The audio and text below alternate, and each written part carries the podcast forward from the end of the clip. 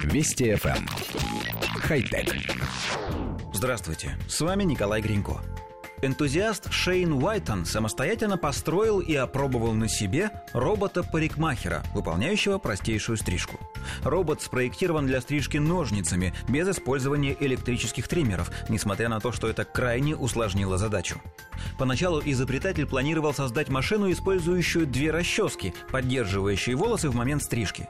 Однако технические сложности вынудили его применить в конструкции пылесос. Поток воздуха поддерживает волосы, робот стрижет их ножницами, а состриженные пряди тут же удаляются из рабочей зоны в пылесборник. В механизме использовано несколько камер для создания трехмерной модели головы, позволяющей ножницам перемещаться вокруг клиента и работать с любой стороны. Сам Уайтон задумался о роботе-парикмахере, находясь в самоизоляции во время пандемии, однако он считает, что в будущем такие машины найдут применение и в бескарантинные времена. Коллектив редакции нашей программы изучил демонстрационное видео, на котором робот стрижет Уайтона. Устройство получилось довольно громоздким. Клиент сидит в кресле, просунув голову в крупное отверстие в рабочей панели. Вокруг головы вращается довольно массивный манипулятор, на котором закреплен шланг от пылесоса.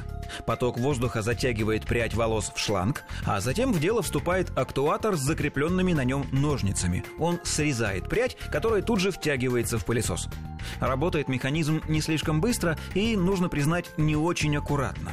Готовую стрижку на голове Уайтона можно признать сносной, но лишь с учетом того, какой она была до процедуры. Изобретатель специально отрастил для теста довольно длинные волосы, а робот сделал их короче. Однако нам кажется, что идея сама по себе стоящая. Во-первых, робот не оставляет после себя никакого мусора. Абсолютно все состриженные волосы тут же удаляются пылесосом.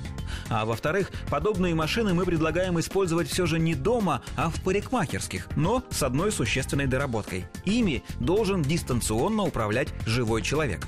Все-таки решение о том, как стричь клиента, должен принимать мастер, посовещавшись с клиентом. Роботы пока не очень хорошо ориентируются в понятиях красоты и стиля. Парикмахер сможет задавать роботу общее направление, а машина точно выполнять его указания. Кстати, для этого мастер может вообще не выходить из дома, а работать, например, в очках виртуальной реальности.